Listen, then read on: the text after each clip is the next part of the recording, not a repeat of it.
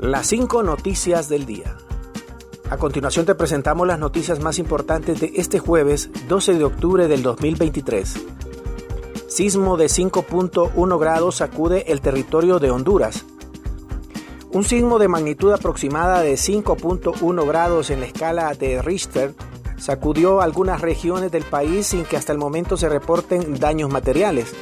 Reportes preliminares señalan que se registró 50 kilómetros al sureste del municipio de Lloro, departamento de Lloro.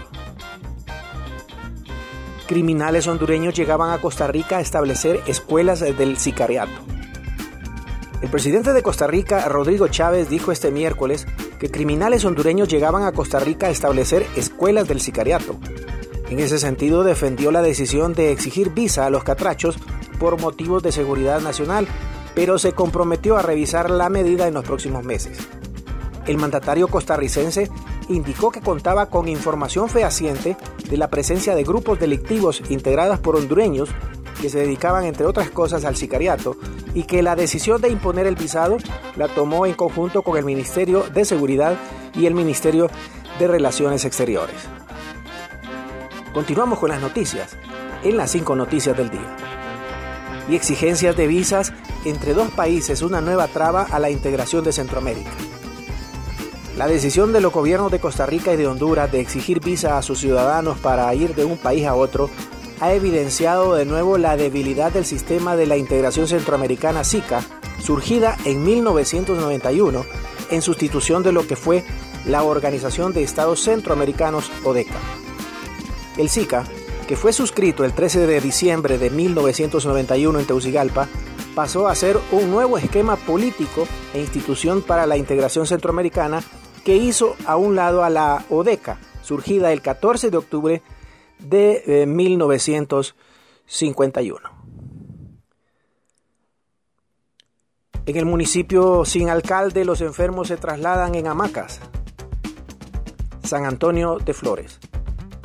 Como en el triste y lejano pasado, en el municipio de San Antonio de Flores, El Paraíso, a las personas humildes que se enferman, sus familiares las transportan en hamacas al centro de salud en busca de atención médica. Y es que como se sabe, en este municipio desde hace casi dos años es huérfano de los proyectos sociales y de infraestructura que impulsa el gobierno de la presidenta Xiomara Castro por no tener autoridades edilicias desde hace casi dos años.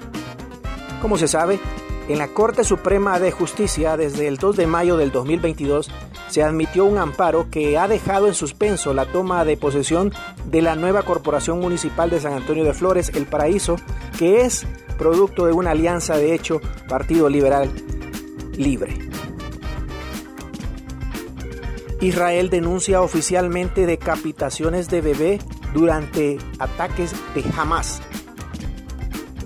Israel denunció este jueves la decapitación de algunos bebés así como la calcinación y asesinato eh, de niños en el ataque horripilante y monstruoso del grupo islamista Hamas.